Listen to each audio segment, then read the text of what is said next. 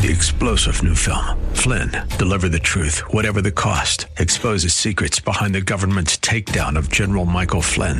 Flynn knew what the intel world had been up to. He ordered the first audit of the use of contractors. This set off alarm bells. He told the truth. He was the most dangerous person for Donald Trump to hire. They had to get rid of Flynn. Flynn, Deliver the Truth, Whatever the Cost. Available now. Watch it today. Go to salemnow.com. Salemnow.com.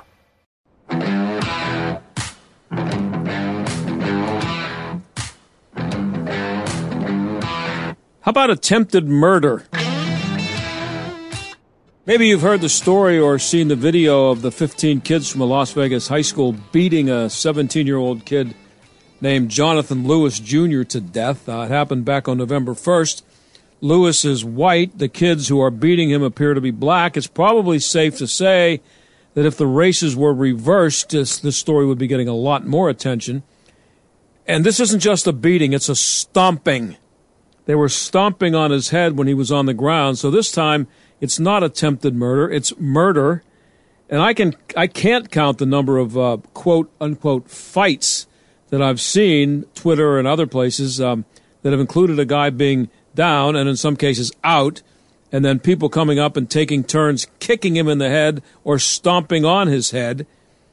And this is a 21st century phenomenon, by the way. People just didn't do this 20 or 25 years ago. Uh, maybe the mafia would use it as a technique, but high school kids and regular people sure didn't. It's not just dangerous and cowardly, it's unbelievably stupid. I mean, how could anyone not be aware of the possibility that a person could die from that? And with video cameras everywhere, how stupid does someone have to be to believe that he can get away with it? Multiple people should be charged with murdering Jonathan Lewis, doesn't matter how old they are, and they're all there on tape. But maybe it's time to start being realistic when it comes to head stomping. Let's assume that if you're okay with stomping another guy's head into the concrete, you're okay with him ending up dead. As I said, these videos are everywhere. It's a thing now. Stomping on a guy's head is part of fighting, even if he's already unconscious. Maybe it's time for a deterrent that would make stomping on a guy's head a little less fashionable, like attempted murder. People who do it need to go away for a long time. When we come back, abortion has been the number one topic in any political discussion since the election last week, especially since abortion won big in a referendum in Ohio. Jeffrey Anderson, president of the Main Street Initiative, has some ideas for the Republicans on how they should deal with it in 2024. And in our second half hour, college football is big business, and the federal government may be about to blow it up. Stick around. Well, abortion seems to have become the uh, number one issue in politics, and with the economy as bad, bad as it is, and uh, you know, with what's going on around the world, I guess that's saying something. And it seems to have become a losing issue for Republicans. There's a lot of debate about how they should deal with it in 2024. Jeffrey Anderson is president of the Main Street Initiative. He has some suggestions, and he joins us now. Jeffrey, thanks for coming on again. I appreciate it. Hey, John. Thanks for having me. So, what have the Republicans been doing wrong? Well, they're they haven't actually been arguing the pro-life position much at all. I don't think in the aftermath of Roe's being turned over by the Dobbs decision. Um, I live in Virginia, where of course we just had the um, the election for the state house, and and it was just pro-abortion after pro-abortion ad from Democratic candidates, um, and then no response whatsoever from Republican candidates. So you know, when you only have one side arguing an issue, that's probably going to prevail. Mm-hmm. Well, if you believe that abortion is killing a human being, uh, no matter when it's performed, how can you compromise on that uh, w- without losing the argument or, or, or crushing your credibility? Well, I think that you have to actually be aware that politics is a game of trying to win and advance the ball as best you can. And so one can have a position, can hold a position that, uh, say, as opposed to all abortion, and not necessarily uh, make that position their their front and center. This is what I'm standing for position. I mean, it does get a little bit tricky, but um, I think um, that pro-lifers need to be a lot more like Abraham Lincoln was in arguing on slavery back, uh, you know, a long time ago, over 150 years ago. But this, these are I think a lot of pro-lifers recognize there's a lot of similarity actually between these issues. Um, they're very divisive. There's not a whole lot of middle ground. They come down to fundamental questions about rights, the right of liberty and slavery uh, against the um, you know the false claim of the right of property, and in the case of abortion, the right of life against the false claim of a right of liberty. Um, but Lincoln didn't just push for abolishing slavery throughout the United States. He didn't say, I'm going to go abolish slavery in the South. If he had, he never would have gotten anywhere. He wouldn't have won. So he picked things he could win on, namely trying to keep slavery from expanding into the territories. And I think pro lifers should try to keep abortion from expanding anywhere. And they should uh, make the argument like Lincoln did and, and frame the debate in ways that, that can be winning for them um, by focusing on things like uh, the uh, you know the moment where the developing child can feel pain, where the heartbeat begins. Um, at the same time, asking key questions of the other side, like where do you think life begins? Does it begin at birth? Um, uh, that that's the question that the pro-abortion folks do not want to have asked of them. They don't want to have to answer that question. Um, so that's that's the key question to ask. Yeah, and I don't. The problem is that nobody seems to want to ask them that in a debate. When you have a, a not just a presidential debate, but a, on a local level, uh, we had here in Pittsburgh, we had abortion as an issue in the for the Allegheny County executive uh, election. yeah, that's how far down it's come. It probably goes down further into the local um, part of you know I, the local uh, faction than that, and it's it's so it's everywhere. How do you, you how do you even get them to have to uh, face that if they're not asked the question in a debate? They I don't think they ever are by the media. I'm talking about. Well, you're not going to get the media to. I mean, of course, the media is never going to uh, be on the side of conservatives on on anything. So it's going to take the the pro-life candidate is going to have to actually ask the question and and insist on an answer. When when does life begin? And it can't just be, oh, I I, I don't want to say, you know, yeah. who, who am I? Who am I to know? Well, okay, does it begin at birth? Does it begin when the child turns three? At what point does this life deserve protection? I mean, do you believe it's a it's a member of the human race? You know, is it a Homo sapien life? Is mm-hmm. it?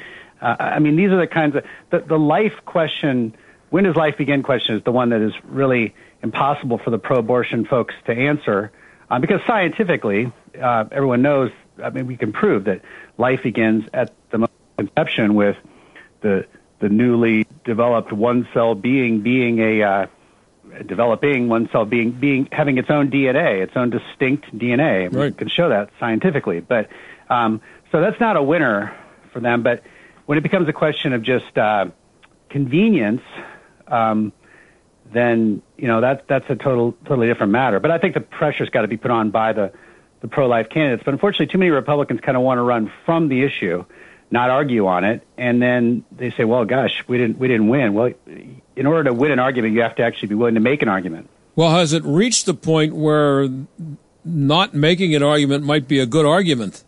Just okay, they won this issue. Let's just you know we have till next November. We got a year. Let's let's kind of let's uh, let's focus on other stuff.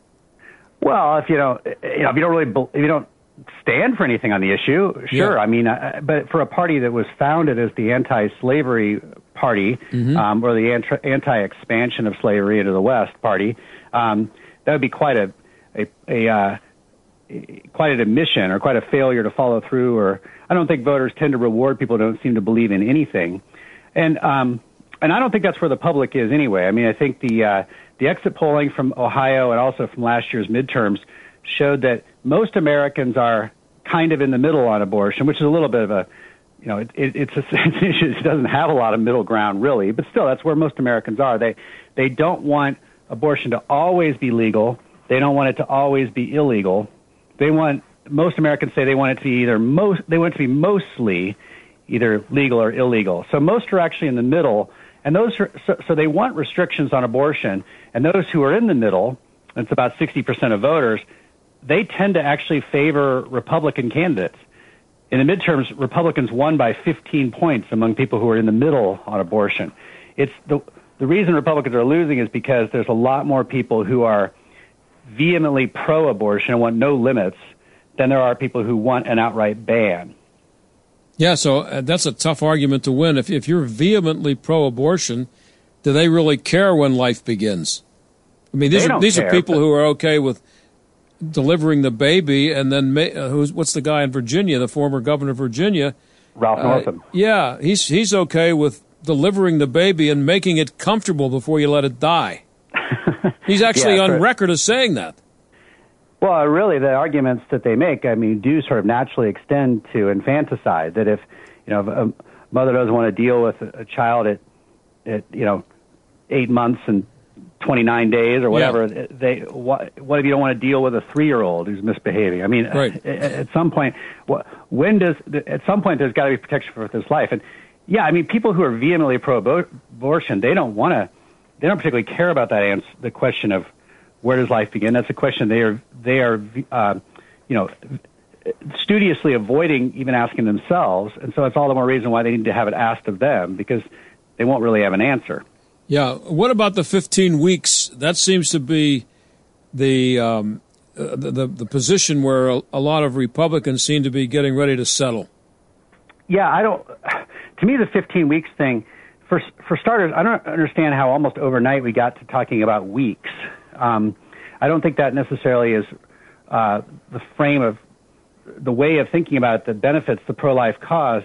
15 weeks is in the second trimester, and across the decades, we would have spoken of that as this is a second trimester abortion. Do we want to allow second trimester abortions? I think that's much more of a winning formulation rhetorically than talking about a number that people don't really attach to much of anything. So to me, the pro-life uh, movement has kind of gotten itself in a bad spot here, where they're pushing for a number that is kind of a losing number. All right, we're gonna we're gonna grant we're gonna allow 90% of abortions to happen. We're just gonna stop um, most second trimester abortions. It's not a, not a big win for the pro-life side, and yet they have to extend a fair amount of political expend a lot of political capital to make that argument. So if you're gonna, it's kind of a it, it's a both too much and too little. I think they ought to focus a lot more on making the case for, all right, should we be able to kill a developing child in the womb who can feel pain? Can we should we be able to do so once the developing child has a heartbeat? These sorts of, of um, milestones, I think, are a lot better to emphasize than a number sort of dis- disassociated with any uh, from any rationale for it. And actually, if if you believe that whenever you decide to abort a um, a f- baby, that it's killing a human being, there isn't any week, there isn't any day, there's nothing you can put it. on. I mean, if if if if it's 15 weeks that we settle on, and I I my uh, a woman is pregnant, and uh, Friday this Friday would mark 14 weeks. Can I make an appointment for next Thursday, uh, or do I have to wait till Friday? Would the, is it the baby going to be a little better off if I wait till Friday instead of killing it on Thursday? If you believe that, none of this stuff should anybody with a brain should have no patience with any of it. You have to No. accept. You can't. You can't believe that you're killing a human being and then make any one of those arguments. No, no, I, I agree. Um, I think so. I, I think at the same time, you have to pro-lifers have to recognize where the, the citizenry is. There's been there's been a half century of uh, of living under you know pretty free and open access to abortion, thanks to activist judges on the Supreme Court. Right. And so, um, you know, that's what people have sort of gotten used to. And I think that the the pro- pro-life movement has made a tremendous amount of has made a lot of strides by in part from um, the development of technology. Like when you can see the ultrasounds, you can see how human, so obviously, undeniably human, these uh, you know the developing child is in the womb at very early stages. All of that works to the advantage of people who are trying to protect this innocent unborn life. Um, but uh, they do have to also recognize that the American public very clearly for exit polling does not want an outright ban on abortion. They don't want something that's close to that. And people who push for that are going to lose, and hence they're going to lose. Um, I mean, all those losses are at the expense of the of the unborn. And so, again, I think that the example of Lincoln is informative. He didn't. Lincoln called slavery a uh, um, a a vast moral injustice, um, and yet he uh, um, he said slavery is wrong and no one has a right to do a wrong, and yet he did not go after slavery everywhere he could have. He didn't go after it in the South until we were in the middle of the Civil War, mm-hmm. um, and that's because you know it does require some political savvy, some political prudence, or else you just end up losing the whole issue for your side. We're talking to Jeffrey Anderson. He's president of the Main Street Initiative about abortion and politics. Okay, so I'm going to give you my idea here, Jeffrey. Uh, there's okay. a couple of them. This is what I, I, can't believe the Republicans don't do this. I, I have right here on my phone. I can I'll send it to you when the sh- when we're finished with the show here. There are videos out there. There are animations of what happens in an abortion. You, maybe you've seen them, and they're uh, have you seen those? I don't think I've seen the animations. Oh, okay, yeah, and they're and they're narrated by a former abortion doctor, and it shows very explicitly what happens in an abortion, animated. Okay, and it shows mm-hmm. the arms being torn off, the legs being torn off, the head being crushed, and in the case of a first trimester, it's the baby being sucked out of the womb into a little syringe. Um, I have two things. Uh, if I were doing an ad, there was a there was a video of women celebrating in Ohio. Okay, when they when they won the referendum. Mm-hmm. Here's my ad for the Republicans. It was a great day for uh, Democrats in Ohio, and you show the women cheering wildly. Uh, they they won on their abortion argument, and then up in the little, up in the right hand corner, uh, there would be a little uh, speck that would then uh, be you would pan out and would, you would show the video of the arms and legs being ripped off, and you would say, "But it wasn't a good day for babies in Ohio." They they don't they don't show this, and the other thing is, why I I I think Republicans need to start asking school boards and school principals, superintendents, if that video is appropriate to show kids in school, because I don't know if you know it or not, but the that Ohio referendum people 18 to 29 voted 81 to 19 yes on the on the uh, on that question.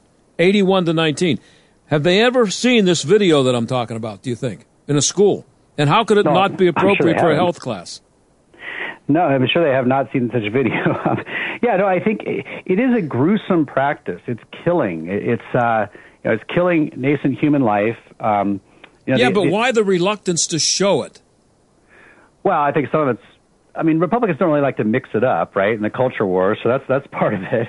Um, I'm sure to some extent they don't necessarily want to have, uh, um, you know, there's a bit of a balancing act, I suppose. I mean, I'm sure I'm sure they're a little bit shy about putting an ad out there that shows the gruesomeness because they don't want people turning the channel or being afraid to have their kids see it. But you know, at some point, if you're going to fight a gruesome, barbar- bar- barbaric practice, you have to actually be willing to call it what it is, show it for what it is, or um, or if people can just sort of pretend it's this benign thing, then it then then those who are just at, at you know making the argument in favor of uh, of convenience um, are going to win. Well, but I guess my question is how much how much uh, how aware are high school kids, especially high school and middle school girls? How aware are they of what an abortion looks like? And if, if you're teaching them, uh, and, and now they're teaching them various sex acts that you know they can they can learn about in school and the health class, but they can't show them a video of an abortion. And I don't mean a, a real video; I mean this animation. Right. Well, it would certainly be informative and educational for them, and it would it would probably have them uh, have them end up with a lot different perspective on it. I mean, I think I think most children probably have a a, a relatively innate sense that this is a, a, a horrifying notion of killing an unborn child in the womb who's, who's developing in the womb, but then they get sort of talked out of it or yeah. um, well you know, they if they saw if they saw the arms and legs being torn off they'd get a they might have a little different impression of it. I just yeah i just I don't think, think the republicans right. are tough enough on it and you know that's just me but uh, but uh, you're right uh, your piece at the federalist people can check it out the thefederalist.com you make the good argument that they, they're just not going about it the right way. I hope they listen to you.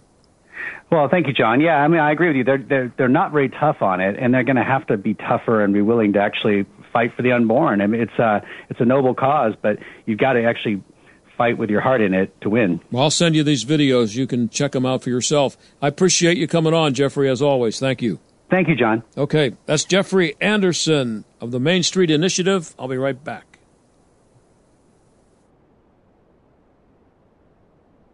Well, Texas A&M fired its football coach uh, Jimbo Fisher yesterday.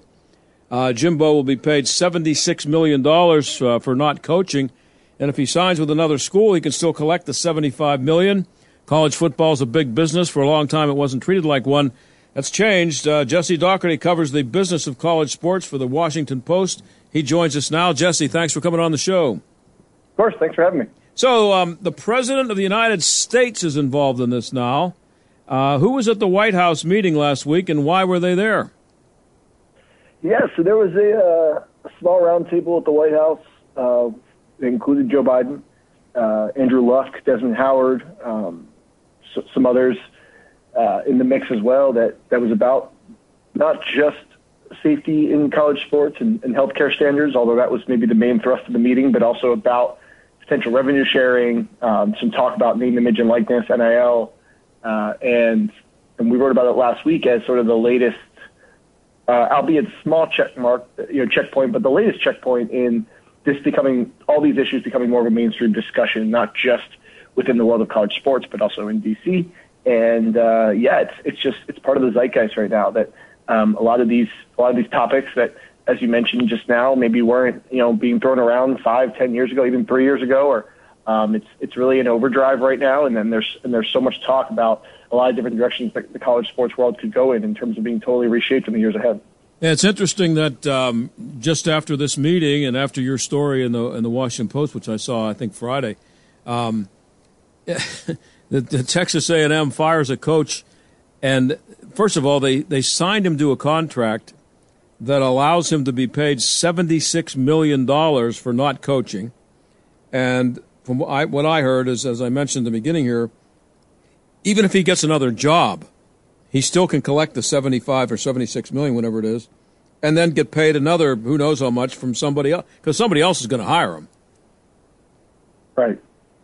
Yeah, I mean the uh, the buyout's a pretty shocking number. I mean to think about the money you get paid to not coach, and the reasons why those buyouts are in contracts in the first place are are certainly not as a breaking in, you know breaking case emergency measure. They're way more just trying to entice uh, these coaches to sign on and, and get these mega deals because you know once when you sign someone eight years, I mean, how many people make it through eight year contracts? Uh, mm-hmm. Uh, so it's you know the, the just the economics of these contracts and and again it's worth noting that Texas A&M is not necessarily um, analogous to the rest of the college landscape because there's so much oil money in, in College Station and the money they throw around is not the same maybe as even a smaller Power Five school or, or a mid-sized Power Five school.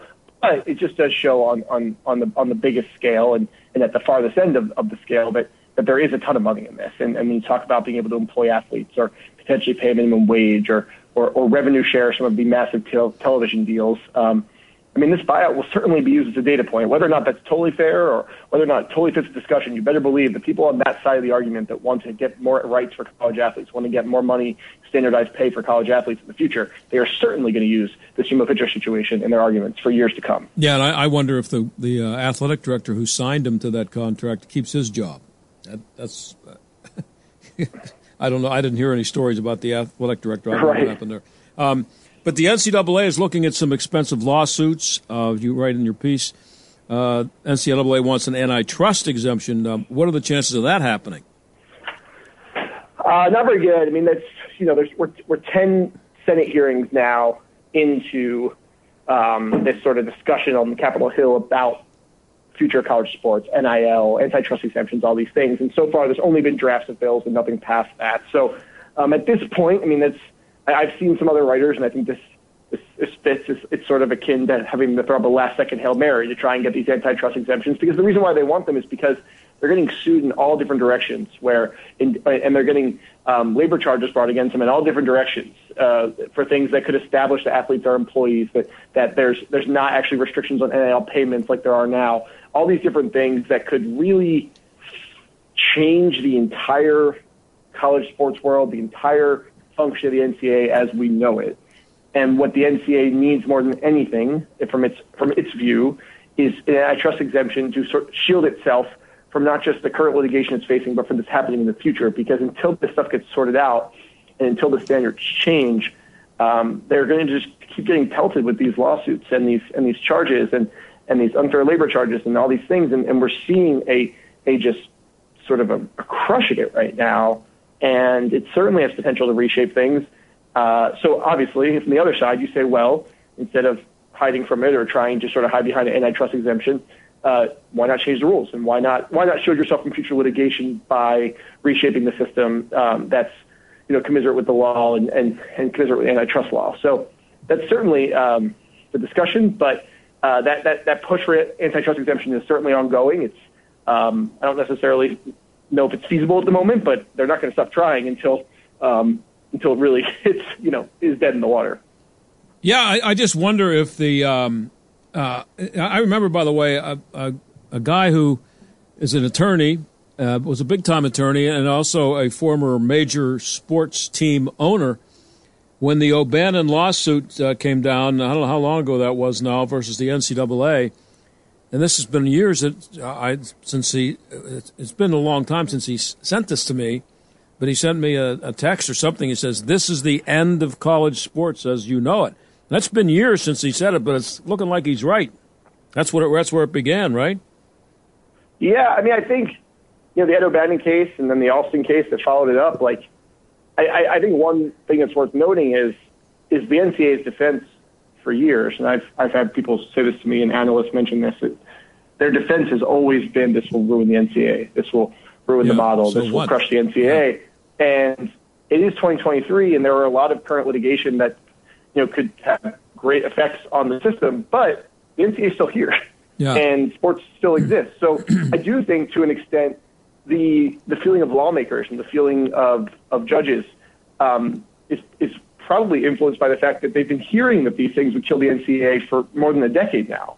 And while I'm sure there are aspects that change the system that could feel really dire to certain people within it or could feel like really insurmountable change, but the reality is that it still exists. Now, is are these current crop of, of lawsuits that we wrote about in the post? I mean, do they have the, the ability to change it even more? Of course. And could that change the model, or could that change the system, or could that change the function of the NCAA as we know it? Absolutely. But I do think that sort of the fatalistic language of this will end it. This is the end. This is the death of all those things. Probably um, don't. It doesn't. It doesn't help the NCAA's case. That's been their defense for a while now. Yeah. And and, and sports are still you know sports are still here. Yeah.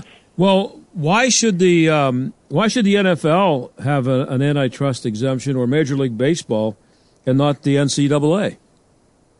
Um, it's a good question. Uh, you know, I, am not super well versed in antitrust law to the point of maybe yeah. being able to engage. right, I, I, get but, you. It's complicated. But it's yeah. a good. It's definitely a good bar side discussion, right? I mean, uh, and then you could probably flip it too and ask why does baseball get to have one, right? Or why does yeah. the NFL get to have one? Um, so uh, yeah, I mean, I know those things are really long standing, and, and the NCAA has wanted it for a long time. But uh, it's interesting questions, and like, and, and what's treated like a business versus what's treated like something with an educational mission. Um, all these different thorny questions are, are obviously going to dictate the future here in, in both Washington and, and, and courts beyond that. I mean, a lot of it's happening in California too, where there's a lot of consequential decisions being made. So we will see. We're talking to Jesse Dougherty. He covers the uh, business of college sports for the Washington Post.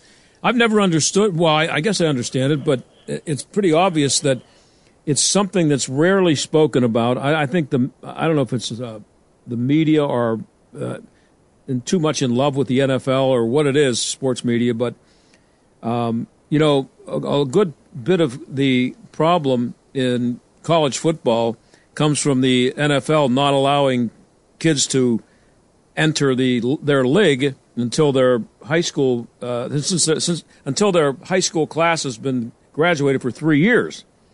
So um, they have nowhere else to go to be a professional football player other than college. Yeah. And how, I mean, yeah. I, don't, I, don't, know how long can they get away with that. That's I know I, I, you're not an antitrust lawyer, but it just seems strange to me. Yeah, I mean, I think one thing I would say is there's there's probably a safety element to that too. I mean, I think at least in Paul specifically, I, I you know I yeah. Uh, obviously, obviously, there's a chance that an 18 year old or 19 year old gets gets hurt with an elbow by LeBron James, but I, I probably would take that over an 18 year old quarterback being chased down by Aaron Donald. Uh, right. You know, yeah. Well, they also, you know, they they um, they play baseball and they play hockey. You yeah. can you can you can right. play hockey without having to you know show anybody that you ever went to a college class.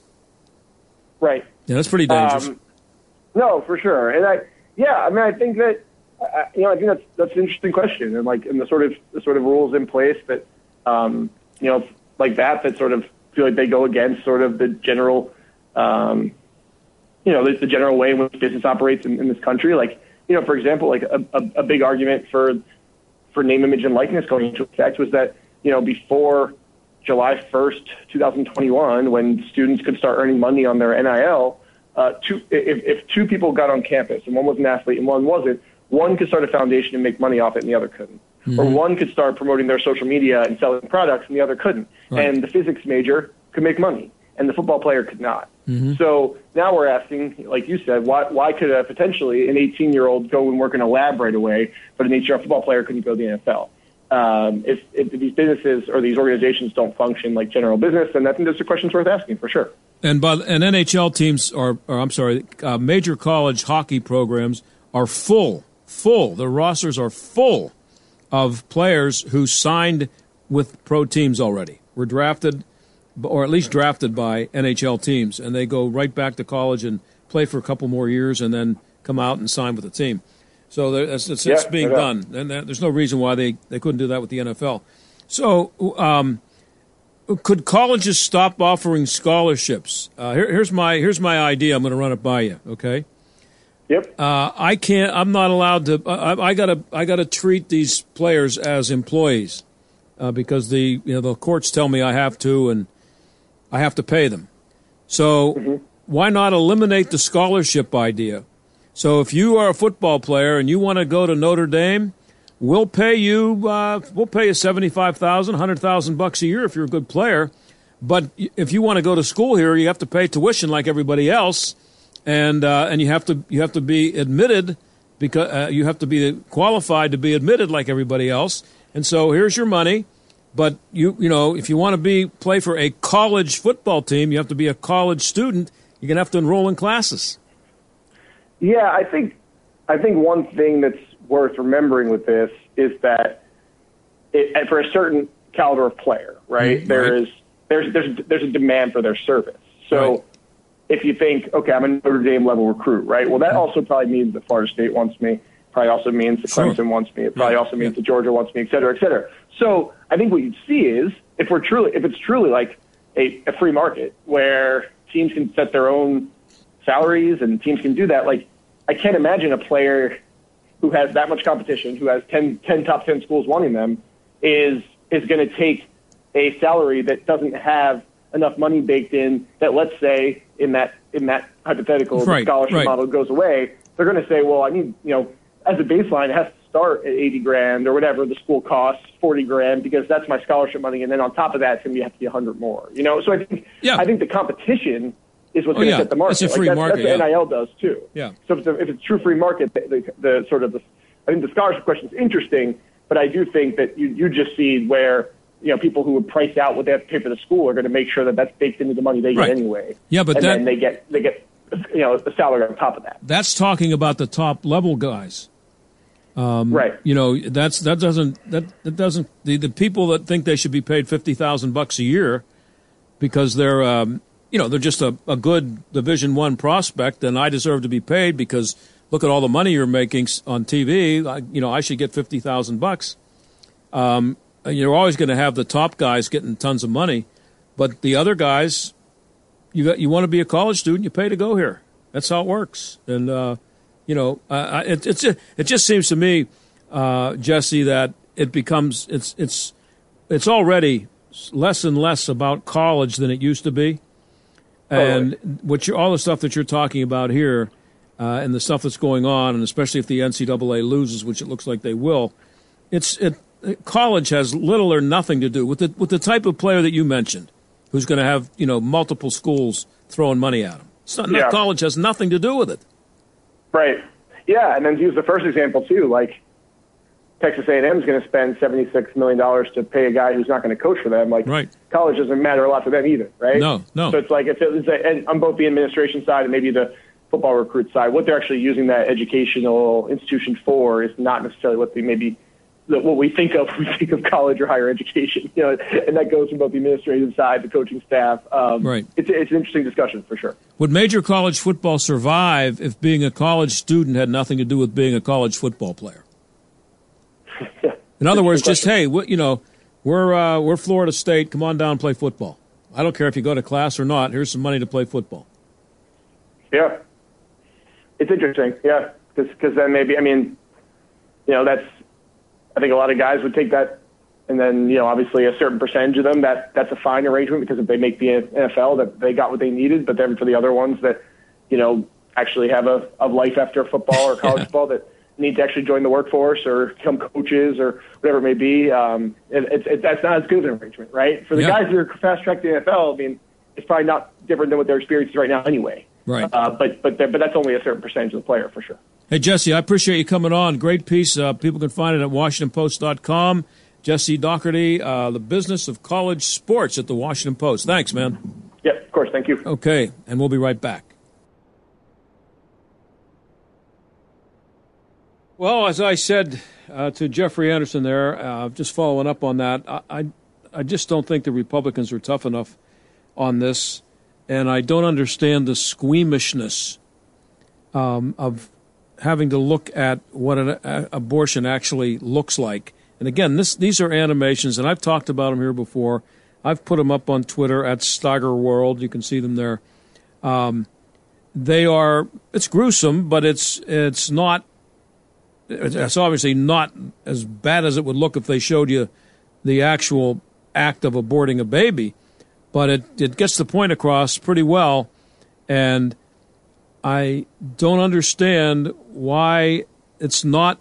If it's, I, would love if somebody could contact me and let me know. I would love to find out if it is being done in a school somewhere, and um, and if you were, if you have kids in school, maybe uh, it would be a good idea to call the school up, call the, te- the, the, the school up, and ask if uh, if this would be something that could be shown in health class. I, I just don't I don't think it's um, it's just not that outrageous. Kids see much worse than that on their own online. They can find anything they want on there, much more gruesome than this stuff. But as I told Jeffrey, in Ohio, people 18 to 29 voted 81 to 19 in favor of that um, uh, of that uh, said they said yes on the referendum to allow abortion to be part of the Ohio Constitution, and I, I, I would love to ask some of those people who voted yes those at, at that in that age group. Have you ever seen what one actually looks like? Um, because uh, my guess would be about 98% of them would say no, they haven't, and if you're if you're not going to show it to them, then it becomes a debate about the right of a woman to choose and all the stuff that they hear ad nauseum during, especially during a, in a political season during a campaign. Uh, the right to a, a woman has a right to her own body and blah blah blah, which all sounds great, but it, it all I don't know for me anyway. When I see this video, it looks a lot different and it sounds a lot different, and it just sounds dumb to say that it, to talk about it as though it's only one person's body when you see the little body with the arms and the legs being ripped off. Uh, and this is in a this is in the uh, first and second trimester. And then uh, there's one other thing here. I, I, really don't have, I don't know if I have enough time for it, but uh, a guy named uh, Wilfred Reilly. Uh, he is a he's been a guest on this show. He's a political science professor at Kentucky State and I'll just I'll just throw this out and leave it with you. This is Wilfred Reilly. His comment: There is nothing at all at all unusual about this take. He's talking about another tweet. I this is a take from someone else on Twitter. I would prefer that no one die, but given that there is a war on, I would prefer the enemy take collateral damage, including children, than that my children be at risk down road. The idea that the lives of all people, including yourself, your wife, and your worst enemy should have equal value to you is bat poop insane. That's what Wilfred Reilly says. And this guy who he was quoting on the tweet, I go by my very basic human law of nature. My children are prior to the children of the enemy, period. They are first. My children are first. We are talking about children. I don't know if the law of nature is what we need to be looking at here. and I say my children are first. That's an interesting argument I'd like to see taken up. Maybe we'll do that tomorrow. Talk to you then. Three star general Michael J. Flynn, head of the Pentagon Intelligence Agency, knew all the government's dirty secrets. He was one of the most respected generals in the military. Flynn knew what the intel world had been up to, he understood its funding. He ordered the first audit of the use of contractors. This set off alarm bells. The explosive new documentary, Flynn, Deliver the Truth, Whatever the Cost, and covers the facts behind this scandal. Flynn told the truth. He was the most dangerous person for Donald Trump to hire. I find out the worst enemy that I'm going to face in my life is right here in America. They took my assessment and they wanted me to change it. And I was like, I'm not changing it. They had to get rid of Flynn with in depth interviews, archival footage, and never before seen personal records of the man behind the headlines. I just felt like I was drowning. Flynn, deliver the truth, whatever the cost. Available now. Watch it today. Go to salemnow.com. Salemnow.com.